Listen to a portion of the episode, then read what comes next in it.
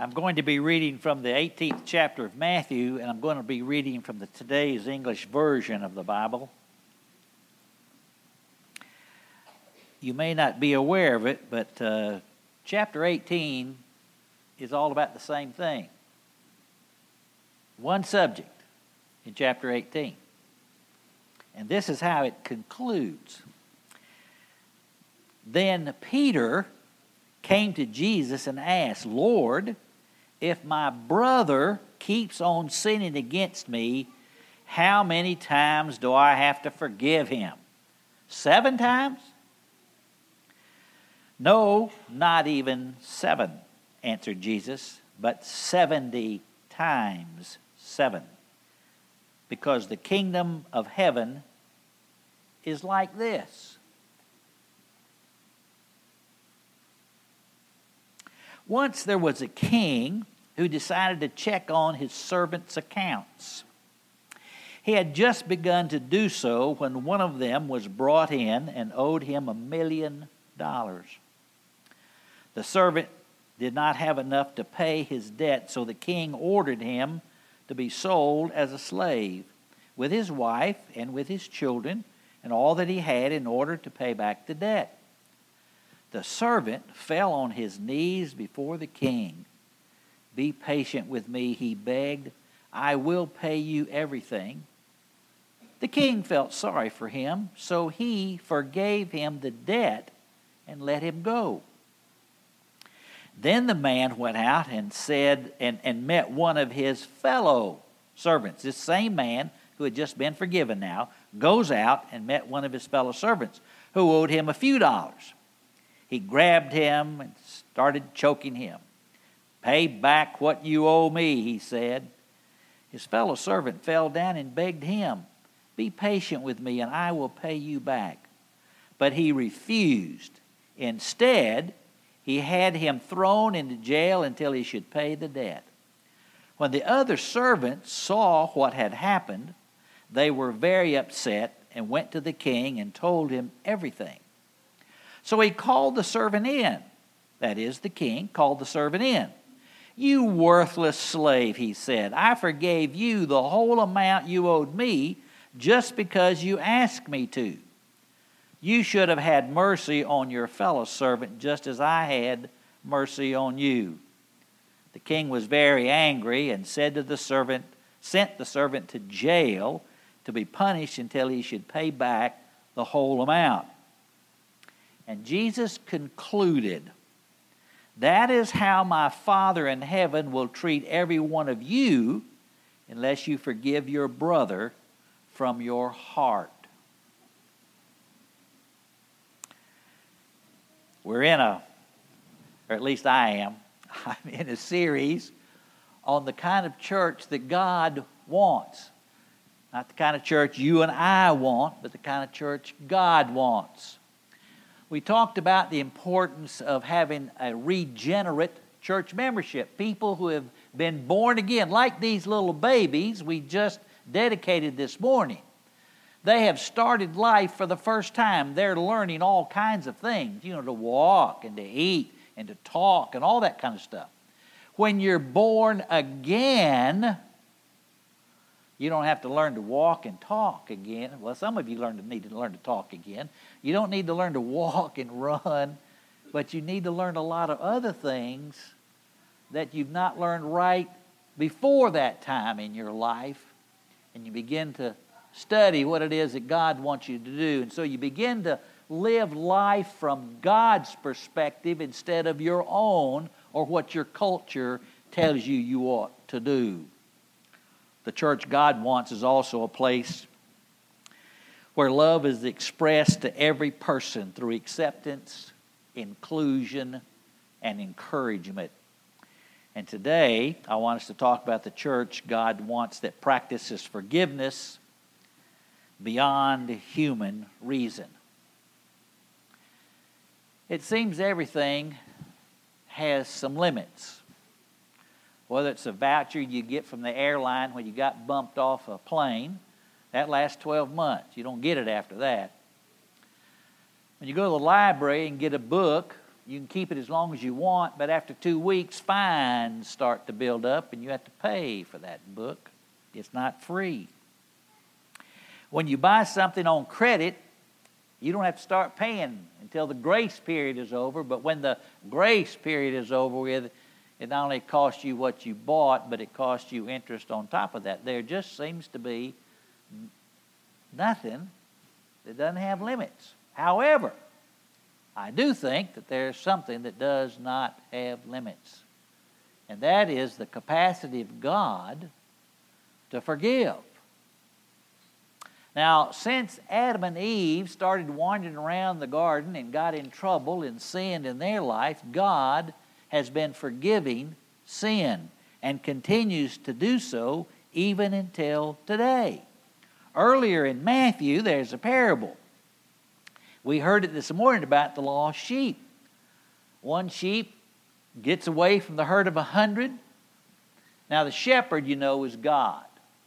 Just in case you didn't know that, the shepherd is God. God goes and leaves the 99 and wanders out in the countryside to look for this one lost sheep. That is not good business. That does not make sense if you're a rancher, a farmer, or a keeper of sheep, whatever they call them, a herder, isn't it? That doesn't make sense. But yet, that's what God did.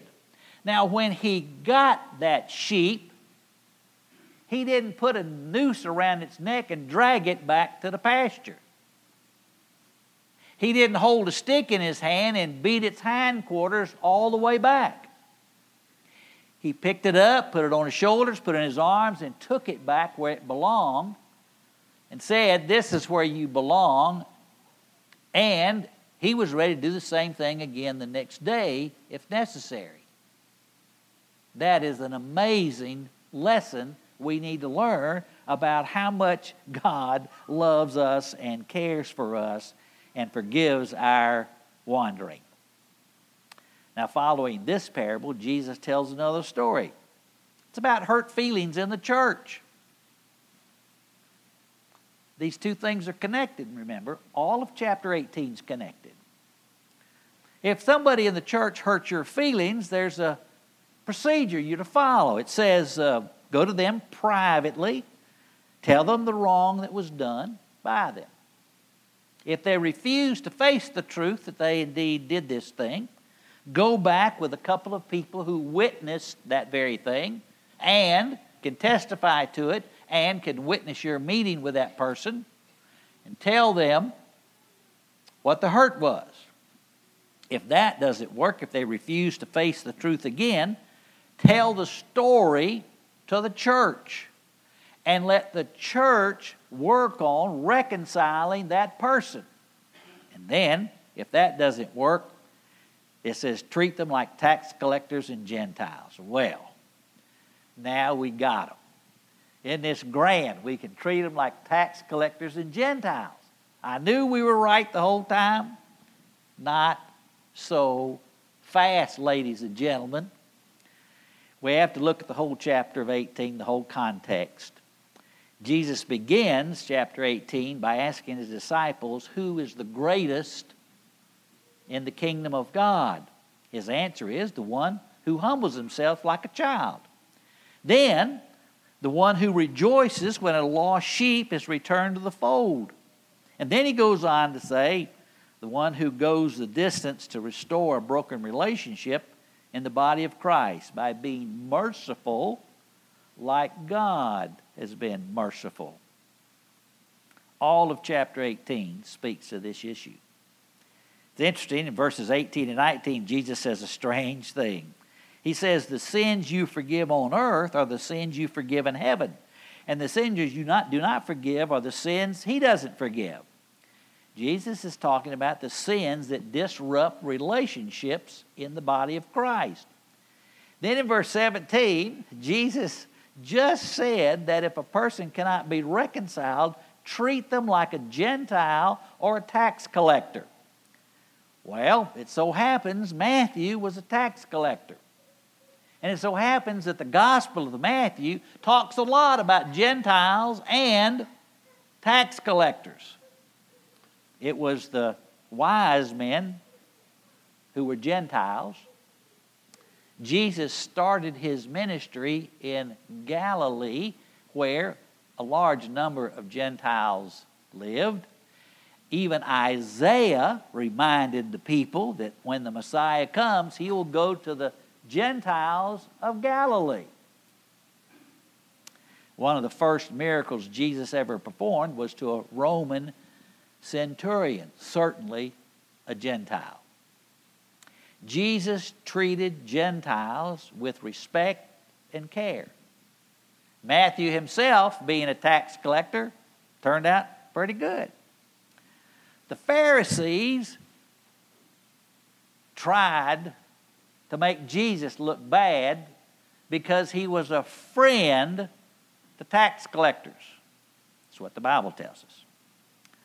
So when Jesus said to treat the wayward church member like a Gentile or a tax collector, he meant to put your arms around them and love them and forgive them and reconcile them back into the fold if at all possible.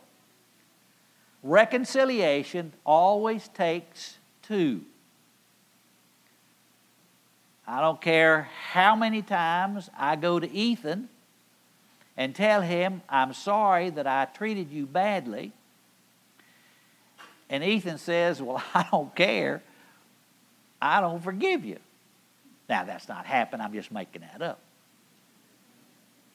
Now, I want to be reconciled with Ethan, but he is not interested in being reconciled with me. I can't do anything about that, but what can I do is to continue to love Ethan and treat him well. No matter how many times I've hurt him, that's all I can do. If I ask forgiveness, he says, No, I ain't forgiving you for nothing. Then all I can do is, with God's power, continue to love Ethan. That's all I got to do. We can't be reconciled. But I've done what God's called me to do, and that's forgive. Now, Peter was not always the one to get what Jesus was teaching about right off. In verse 21, we begin to read, Lord, how many times shall I forgive my brother when he sins against me seven times? We just read that. Now, the wheels have been turning in Peter's head from the very first time he heard about this thing about who's the greatest in the kingdom of God. And what are we supposed to do? When he heard about the lost sheep, when he heard about going back to his brother at least three times and heard about treating his brother like a tax collector and a Gentile when that didn't work, now he wanted to be sure are you really sure, Jesus, about this? Are you really sure there's no limits to the time I have to forgive? And Jesus tells him that story about the king who had the servant come in and forgave him, and that same servant goes out and uh, grabs the guy that owes his money by the neck and says, You owe me, and wouldn't give him mercy. Jesus said, It's going to be bad for you. It's going to be bad for all of us who don't learn how to forgive. Well, like us, I think, there's some things we really don't like to hear. We really don't want to hear that kind of answer to that kind of question about people who hurt us, who do things against us personally or corporately. We don't want to hear about loving, caring, nurturing, being long suffering in our love like God. Where is the justice if I just let this person hurt me or hurt us and we don't do anything about it? Where's the justice in that? We want justice. Do we not? But we have to remember that justice is God's business. Justice is a corporate business. The, the government takes care of justice in the temporary, God takes care of justice in the long term. This passage is not about justice, it's about forgiveness and our responsibility to forgive as long as we live. Now, If the church does not practice forgiveness like God forgives, how can we expect to have an effective witness in our own community? How can we convince the world that we are changed people? How would the world ever recognize our congregation as the body of Christ, Jesus on earth, if we don't act like Jesus, even when it comes, especially when it comes to forgiveness? Maybe that's why the world is not beating a path to our door. We've not shown them Jesus in our behavior, so they don't know that He's here to see if we could see Jesus, or if they could see Jesus in us, maybe they would come. A long time ago, before World War II started, there were some people in Germany who wanted to begin a non-violent resistance to Hitler and his madness. One of those was a pastor, Martin Niemöller. Now, Martin started uh, this nonviolent resistance against Hitler, and in 1937, he was arrested and he was sent to Dachau. Dachau was a, a, a bad concentration camp, a bad place to be, but he stayed there until the end of World War II, lived through that. Years later, he reflected on his experience in Dachau and he came to some conclusions. He tells a story about how he envisioned uh, a, a certain question coming to him. And he said, The barracks that I lived in during that imprisonment time had a window, and the window looked out on the gallows where many a people were hung. He said that that gallows gave me a two pronged question. The first question was Martin, when they come to get you and they put you on that little stool and they rope, put that rope around your neck, will you, with your last breath and your last bit of strength, curse them and tell them how God's going to take vengeance on their evil and vindicate you.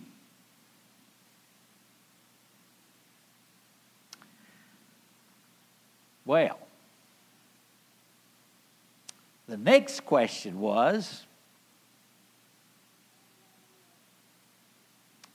if Jesus had done that when he went to the cross, what would have happened? Had Jesus called down God's vengeance and destroyed the deal and come off the cross, what would have happened?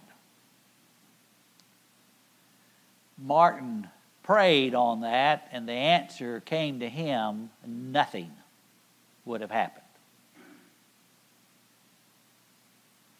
Had Jesus died like Martin thought he might have died, cursing and calling God's vengeance, nothing would have happened. But instead, Jesus said, God, forgive them, for they don't know what they're doing. Have mercy on them. Had God not died that way, we would have not known what salvation is. We would have not known what the forgiveness of God is had Jesus chosen to die a different way. We live in a world where violence and hurt thrive. Our world is unjust in many, many ways. But you and I, as believers, cannot live in a way that denies what God has done for us in Christ and expect the peace of God to reign in us or in our community of faith,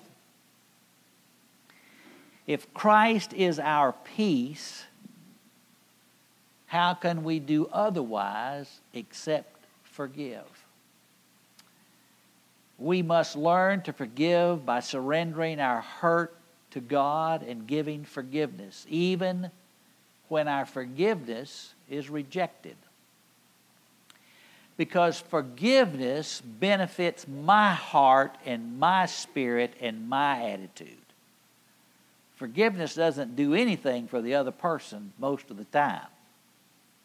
Forgiveness is meant for me to make my heart right, make my attitude right, to free my spirit. Without forgiveness in our hearts, we cannot have this free spirit to worship and to serve God in freedom from bitterness or the joy of living. If we're to be God's church, we're to be new persons. Love like only God could love, and forgive like only God can forgive, because He's given us the power of the Holy Spirit in our life. When we surrender to that power, we can do things that only God can do. When somebody says they can't forgive, they're saying they can't surrender to the power of God in their life. That requires crucifixion of ourselves.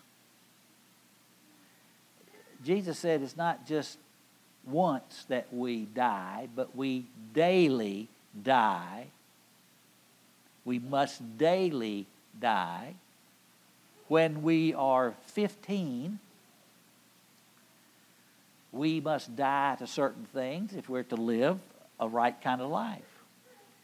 When we're 25, we decide, well, there's some other things I'm going to have to die to if I'm going to live the life that God's called me to live. And when I'm 45 or when I'm 75 or when I'm 90, we find there's other things that I'm going to have to give over to Christ if I'm going to live the life He called me to live. Learning how to forgive those people who hurt us can be a lifelong journey. But it's a journey we must take. And you must do it in the power of the Holy Spirit. Only when we surrender to God's power in our lives are we able to live Christ like lives. But when we do, we are able. May you be courageous enough to sacrifice what you need to sacrifice to be God's person every time you're hurt. Every time somebody despitefully uses you, every time somebody hurts your feelings, find a way to forgive because it is you that benefit the most from forgiveness because it frees your spirit. Work on that. Let's pray. Dear God, we are a stubborn people. We want to do life our way instead of your way. Give us a humble spirit that we might submit our stubbornness to be crucified so we may live like you call us to live every day. In Jesus' name we pray. Amen.